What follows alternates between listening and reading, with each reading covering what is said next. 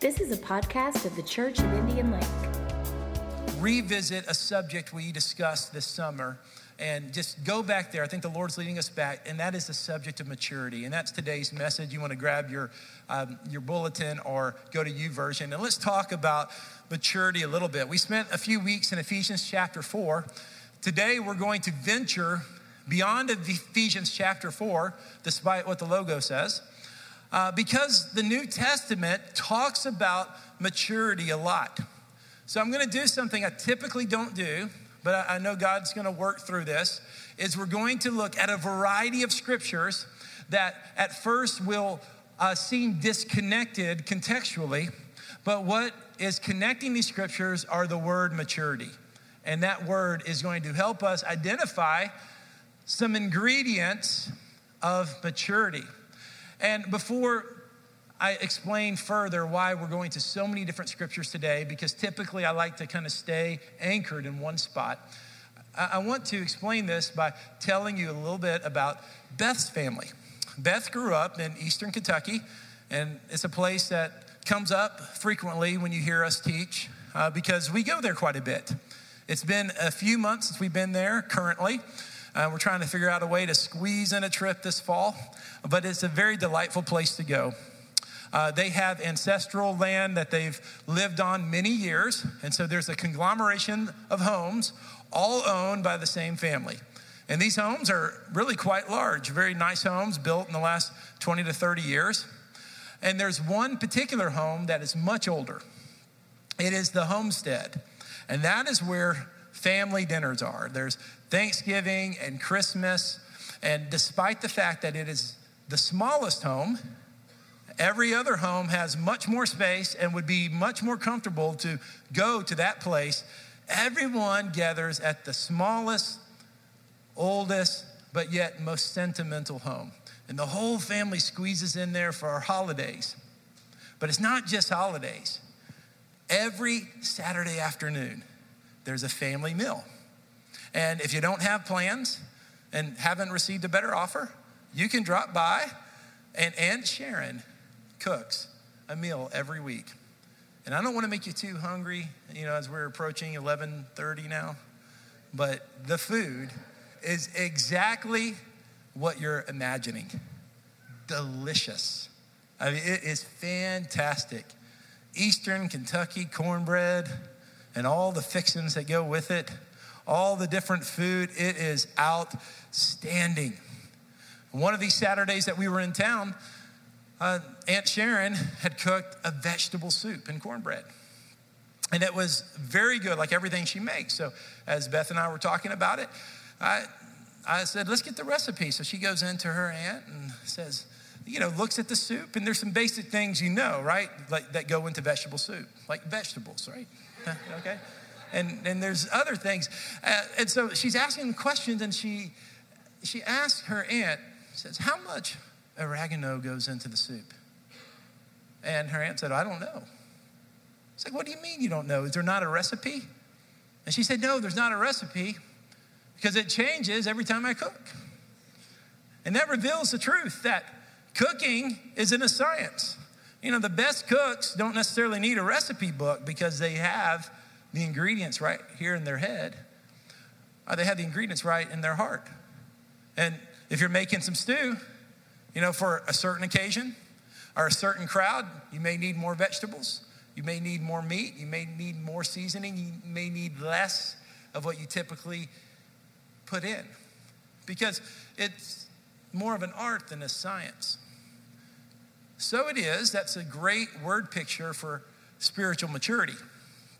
Because I cannot give you this scientific formula and say, you add these three things, these four things, and you will be spiritually mature. Because the truth is this on some occasions, spiritual maturity calls for more of something, more of an ingredient than another. At some phases of life, though we may have the reputation of a good soup, or the reputation of a mature Christian, we need to add something new. We need to eliminate something old. And it comes from the heart. So it is that today, as we look at four disjointed scriptures uh, as far as location and as far as con- context, they all uh, weave together and they're all uh, sharing the, the common word maturity. And it's going to show us this stew that we need that's so good for us. Now, Satan has a plan, and he has a plan to attack your life.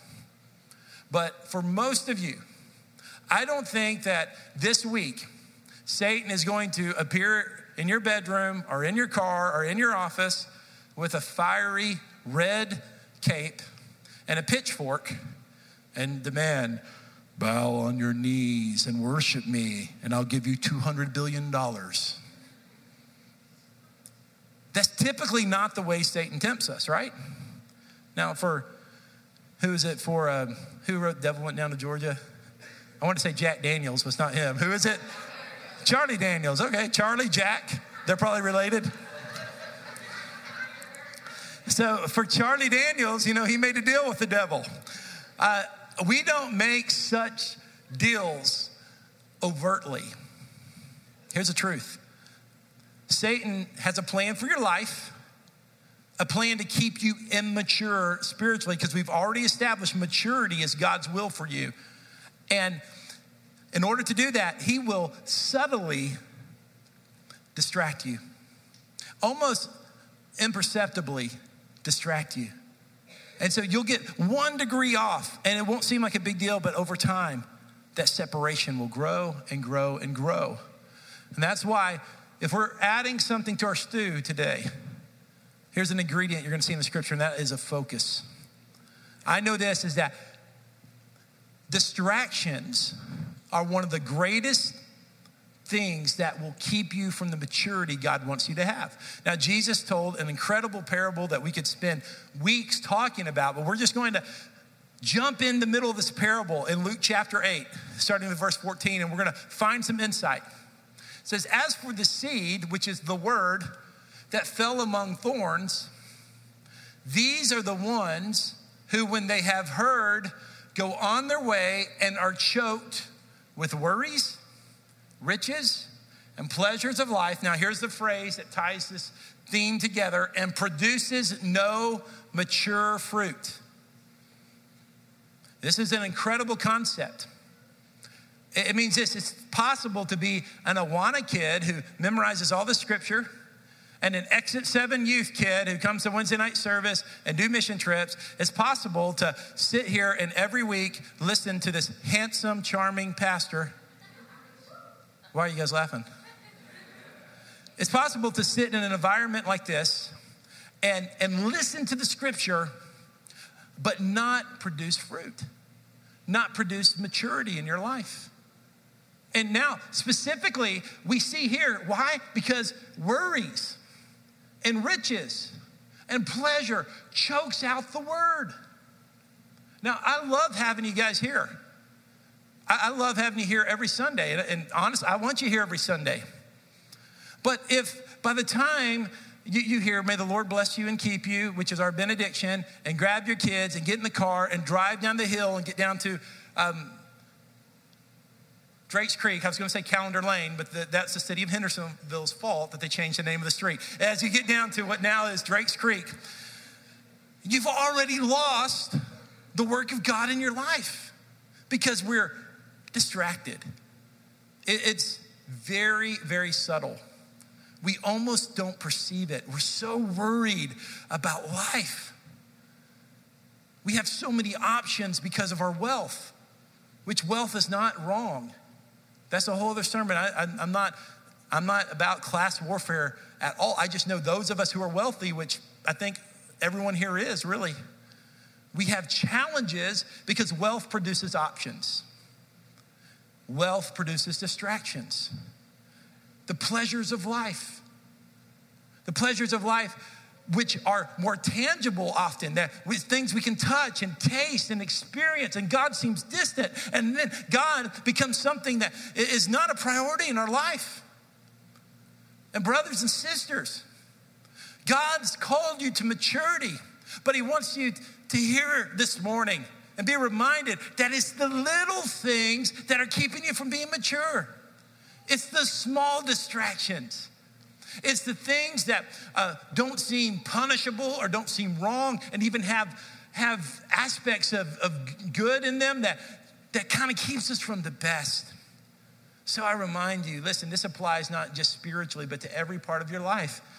Everything you say yes to means you're saying no to something else. That doesn't mean that we shouldn't say yes to many things because God wants us to have a yes in our heart. But I just don't want us to blindly be distracted, to blindly take these distractions, and then before we know it, we have no prayer life. We have no devotional life. We have no commitment to Christian community.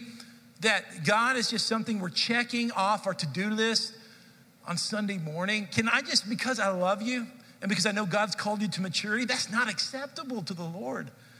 The Lord wants your heart, and the Lord wants to produce fruit in you. Look at verse 14 again. And I just, now that I've expounded it just a little bit, look at that. It says, produce no mature fruit. God wants fruitfulness and maturity. And where does fruitfulness come from? In John 17, Jesus said this If you abide in me and I abide in you, you will bear much fruit. It's about a friendship with God. It's about time with God. It's about being at the place you're supposed to be. And that's what the Lord wants for you. Place where I was yesterday was the Ocoee River as I went whitewater rafting with some of the guys here in this service and in our previous service. And whitewater rafting is a blast and it's a lot of fun. But there's no way to go whitewater rafting without an exercise of humility. And this started off very quickly for me. Because as we're getting ready to load the buses and they're giving us the equipment, uh, the guy takes the life jacket and he says, This here is a standard life jacket that fits all adults, which means it doesn't fit anyone very good. Well, that might be something that makes you groan or chuckle. That terrified me. I thank God Almighty that there were not cameras allowed on the boats because putting this all purpose life jacket on and squeezing it on was a major humbling task. In addition to this, we were required to wear helmets. And I don't know if you can really call them a helmet because I'm confident back in our nursery area right now, there are, are things that were, are helmets that are much more safe than the things we wore because it kind of fit on the crown of my head, kinda. And then I had to put the strap underneath. It's like I had this plastic red thing at the bowl of my head. So I know, imagine the life jacket and the bowl, red bowl on the top of my head. And I'm a little weird about stuff like that, I must admit. And, and the thought crossed my mind, I'm just gonna get my car and go home. I mean, that, that idea crossed my mind. Well, you'd think that is bad. The worst part of whitewater rafting, the thing that is impossible to do, is once you're in the water, getting back into the raft, I don't care if you're LeBron James or Michael Jordan, there is no graceful way to get back into that raft at all. And I'm not gonna point out people or name names, but the boat I was in, I wasn't the only guy my size in the boat. We had, we had some mass in that thing. I, I knew we were in trouble because 100 yards into it, we got stuck on a rock. And the guy said, Man, I've done this 20 or 30 times before. I've never got stuck before. There was a lot of weight headed towards that rock. So all of my uh, all of my uh, raft mates jumped in the water for a swim, and I thought, I'm not jumping in there because I don't know if I can get back in. this next time I had the opportunity to swim, I did jump in, and I'm gonna tell you, it's a sight getting not only you know my friends and myself back in the, the wells back beached again was ugly and it was not graceful but it was a blast and it was fun and here's the deal it took some humility to wear the outfit, to wear the aqua socks. Someone challenged me to preach my aqua socks today. Yeah, right. it took some humility to put all that gear on. It took some humility to be dr- dragged out of the water by three other men and to flop into a raft. But it was a lot of fun. It was a lot of fun. A lot of times in life, the, the stuff that, that is rewarding and good takes humility. You know that? It takes us being humble. And we're missing out on many, many great things in life because we're not humble enough. I follow leadership very closely. I have a degree in leadership. And then beyond professional training or academic training, uh, I, or I choose to study leadership. And over the last decade, the most common theme that emerges in basically leadership scientists, for lack of a better term, is people are looking for humility in their leaders. People are tired of the rock star CEO or the rock star pastor. Uh, people are looking for leaders who walk in humility, who care more about the people they lead than themselves. And I think what causes us to cry out for that is that's who Jesus is. Jesus led with humility. Jesus led, uh, he's the ultimate example of humility. And the problem we have today is many of us have stopped maturing spiritually because of the pride in our lives. We're living off a reputation. People think we're spiritual or we were a leader at our last church or we have some kind of credentials you can look at on a wall or we have some kind of title. So we think we've arrived. We think we're mature and we've overlooked the ingredient of humility that places us in a position to mature. That's why Philippians 3:12, we're going to look at this twice. Philippians chapter 3 verse 12 says this. This is Paul who besides Jesus, he and Peter and John formed Christianity through their writings, through the Holy Spirit using their writings. And he said this, not that I have already reached the goal or am already fully mature. I want to just say something bluntly, and I could be talking to myself on this. If you think you are at a place of spiritual maturity, then you're probably not. Because every person, God's calling to grow, God's calling to stretch. You don't arrive. That's why some of the, in some ways we handicap ourselves with setting up different categories of establishment and, and, and different, like our degrees or our titles or being called pastor or uh, whatever the case is, as if we're mature now. No, look at this attitude. I've not reached the goal, or I'm not already mature. That's the kind of attitude of humility we should have. No matter where you are in life, there's a place to grow. There's a place to be stretched. There's a place to become more like Jesus. And if you had an ingredient in your life that you've received the claim for and God has used, instead of just, just using that same ingredient, there's something new God wants to add. There's something different he wants. And one of the things that irritate me the most is when people are smug. They just kind of act like they know, they act like they have it all figured out. They act like they know something someone else doesn't know. Guys, we need to be humble before the Lord and humble before each other. We need to have an attitude to receive, an attitude to learn, an attitude that God can speak through anyone. And God says He speaks best through a child. How many of us are listening to His voice through the children in our lives? We're missing out. You know, we, we have prayer partners that go to this back wall. I don't think we're going to have this today, so I'm not trying to be manipulative here, but we'll invite these prayer partners back there. And, and I truly believe that many of us need prayer. But we become so arrogant thinking we're spiritually mature as if prayer is for somebody else. I don't need that. It'll just be me and God. And I just want to speak to that pride. Because I know this that Beth and I have often come here to this service with her leading worship and me, me preaching, needing prayer from the people we go to church with. And you know what? They have prayed for us. Guys, we have to lay down our pride. If we want to mature spiritually, we have to believe the best is ahead. I'm not going to live off my reputation. I'm not going to live off my past experience. I'm not going to live off uh, what, what I think that, that things in the past, how, how they were and how they should be now. No, I'm going to be open to what God has for me right now, today.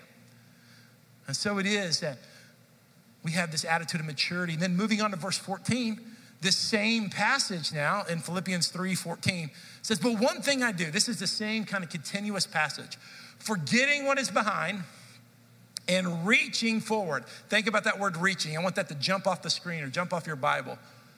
Reaching for what is ahead, I pursue. There's another word. If you have a pen, you can underline that in your Bible. I pursue. I'm reaching and I pursue as my goal the prize promised by God God's heavenly call in Christ Jesus. Moving on, it says, therefore, here's that word that brings us together. All who are mature should think this way. All who are mature should think this way. And if any of you think differently about anything, God will reveal this also to you. You know what word summarizes that heart? The word effort. And spiritual maturity takes effort we don't just automatically get maturity through longevity. Longevity is important, and I believe we should respect seasoned Christians and we should respect senior citizens. And it's a mistake for the church to retire senior citizens. And here at our church, we have some retired people or some people who are at the age of retirement who are leading well, leading well here because God has a plan for all. Longevity, though, can work against us when we are long term immature. I mean, we're continuing to walk in pride for a long time. We're continuing to walk in distraction, are being ruled with a lack of focus, or being ruled by distractions for long term. Longevity then can work against us. But maturity takes effort. And I want to challenge you Listen, how close are you to God right now? How close are you to God? I want you to think about it. Because you are as close to God as you want to be. Your closest to God doesn't have anything to do with anyone else but yourself. Because in every season, in every challenge, in every circumstance, God says, You draw near to me, and I'll draw near to you. And so it is. It might look different than it did in the past, it might seem different. It might be unfamiliar ground to you, but God wants to be close to you. And God does not believe your greatest days spiritually are behind you.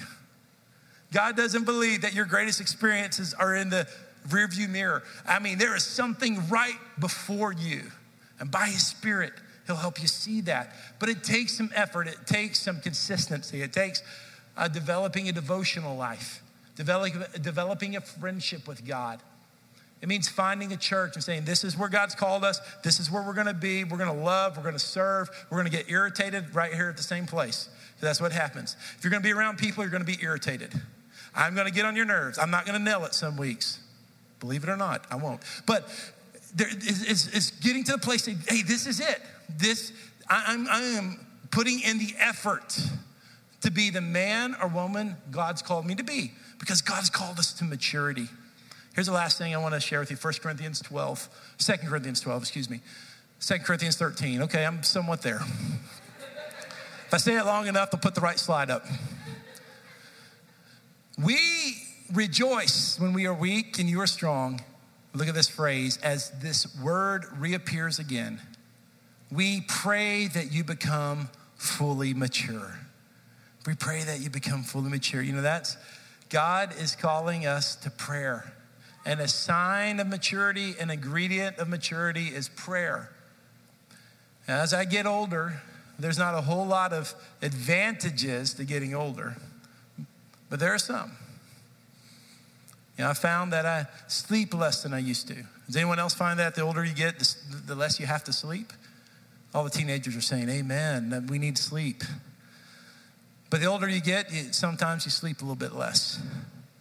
There's other advantages to being older. There's, you know the disadvantages too. But I believe prayer That's the last point we're going to emphasize today.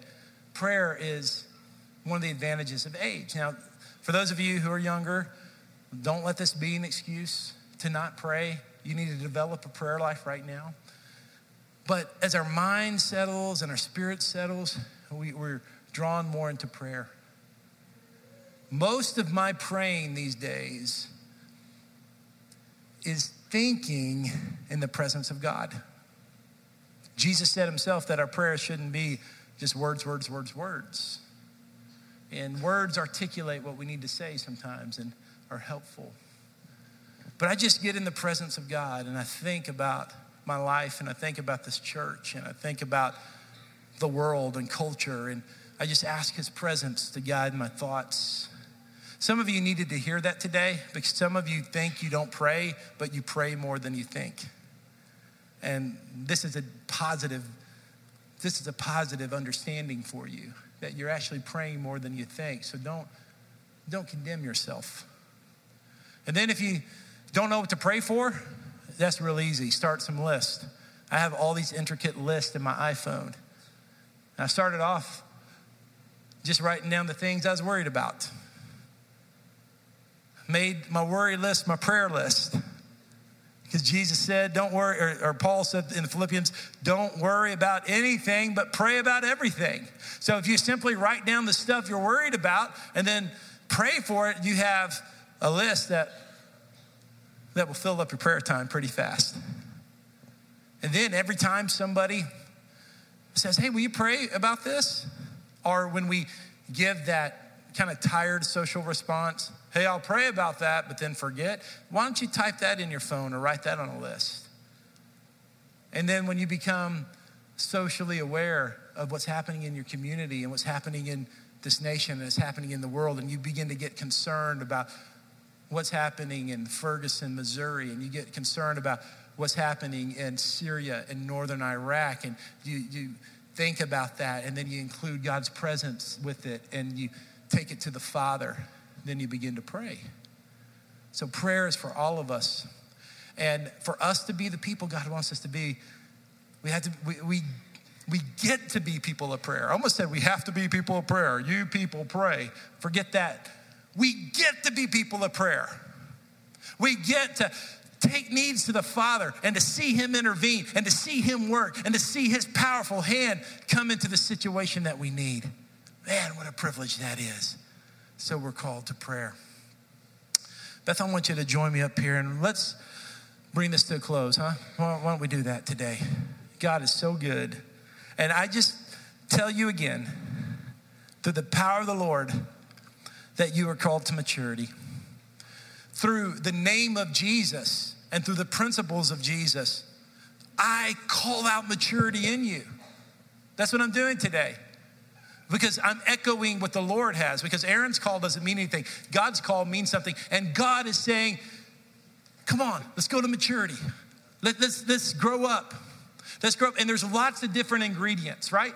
I mean, there's a plethora of spiritual principles all through the New Testament. Whether it's the fruit of the Holy Spirit, whether it's principles that we ascertain through stories. There, there's all types of principles we have, all types of ingredients. But today, God took us on this journey and showed us these words of maturity in Luke 8 and Philippians 3 and in 2 Corinthians, whatever chapter that was. And He brought us through. And, and he, he said, maturity. Come on, it's, it's jumping out right now. The enemy wants to keep you immature because he wants to distract you, get you so worried about your life now, so worried about your money, so worried about your pleasures. But, brothers and sisters, we're going to stand before God someday, and we're going to stand before him. And what will matter are things that are in eternity. And there will, will become there will become a day of regret. This day of regret may not have anything to do with our eternal status, but there is a day where we will say, Why did I get so distracted by stuff that didn't really matter? Why did I get so distracted by things that weren't eternal? Why did I lose focus? I never stopped loving the Lord. I never stopped uh, belonging to Him, but I let the worries of this world choke out the seed of His word. I let the worries of this world keep me from letting mature fruit come into my life. We're going to stand before God. And, and when we get into the presence of a holy God who is righteous and perfect and without error and mistakeless, and all of a sudden our arrogance is going to melt in his presence. It's going to burn in his presence. And we're going to wish I had not lived life full of pride and smugness and arrogance and not seeing that I need to grow and I need to mature. We're going to stand before God and we're going to regret our days of slothfulness, our days when we've cared more about the condition of our physical body or the condition of our home than we have about our heart. The whole time we've been healthy, we've been well groomed, we've had uh, homes that have great pictures, but our heart has been diseased on the inside. Guys, I'm for health. I'm making decisions in my life to be healthier right now. I'm, I'm, I'm, for being a good neighbor and having nice homes, but we are so deceived if we don't seek first the kingdom of God. And that whole time, you know, we have a great appearance and we have great vehicles and, and we're doing successful professionally, but our heart, our heart is so immature. And we'll stand before God and wish that wasn't the case. Would you stand with me? The attitude of prayer. I, listen, I, I've had an intensity during this part. I had an intensity earlier this morning, and it's not that of you people are bad kind of intensity. It's an intensity that says, come on, let's get about God's business. Let's get about the ways of the Lord. Let's get about the things of God. Let's not stay in immaturity. Let's not let's stay lukewarm because lukewarm is not satisfied, satisfying and acceptable to God. He wants us to be hot. He wants us either to be cold and, and, not in a negative way, but in a refreshing way. This lukewarm thing doesn't matter. And He is sinning, sending the fire of His judgment that for believers it's not a bad thing, it's a good thing. When the judgment of God starts, the judgment of God starts in the house of God. And his judgment is good because his judgment starts to burn away that which is superficial. His judgment begins to burn away that which is wood, hay, and stubble. His judgment begins to burn away those things that are temporary, those things that will rot. And instead, there is gold and silver and jewels, which is Jesus Christ, that which is valuable, that which is purified.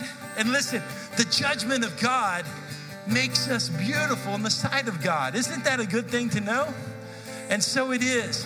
So it is through his power. Through his power. We are Jesus people. We are Jesus people, and we are moving to maturity. And so this day, it is our custom, the way we worship God, we, we make communion available every week. You're not obligated to take, but you're given that opportunity. Here in a moment, as we worship, you'll have the opportunity to take. Some will choose to, some will not. But what I don't want you to do is to go through the communion like a vain repetition, like robots just getting in line. I'm not trying to belittle our custom because I think it's beautiful. My heart swells when I see people in line to take the bread and the cup because it's God's people taking all of Jesus. So I'm not belittling our custom. I'm just saying God's people, we don't do this out of obligation. We don't do this just out of rote memory. We don't do this out of compulsion. We do this because we have been bought by the blood of Jesus. And we were once sinners. We were once chained. We were once lost. And who would we be without Jesus? Where would we be without Jesus? What would our lives be like with, without Jesus? And so it is that when we choose to eat the bread and drink the cup, we're not saying, Jesus, you're a nice guy and um, I'm going to think about you once a week. We're saying this bread symbolizes your body. This cup symbolizes your blood. And we're taking all of you, Jesus. And Jesus, you said yourself that if any man would follow me, he would take up his cross daily. So that means this is I take all of you, Jesus, right now. Right now, I'll take all of you, Jesus, and I'll take all of you, Jesus, Monday morning. And I'll take all of you, Jesus, Thursday morning, because you you did for me what no one else could do. You paid it all for me. I want us to reflect on this message. Our team's going to lead us in worship. And when your heart's ready, if you want to take communion, fine. If this isn't your day to do that, that's fine. I won't give further instructions. You can eat the bread and drink the cup. But let's move to that place of maturity through Jesus our Lord. Let's now worship him together. Thank you for listening to the podcast of the Church of Indian Lake.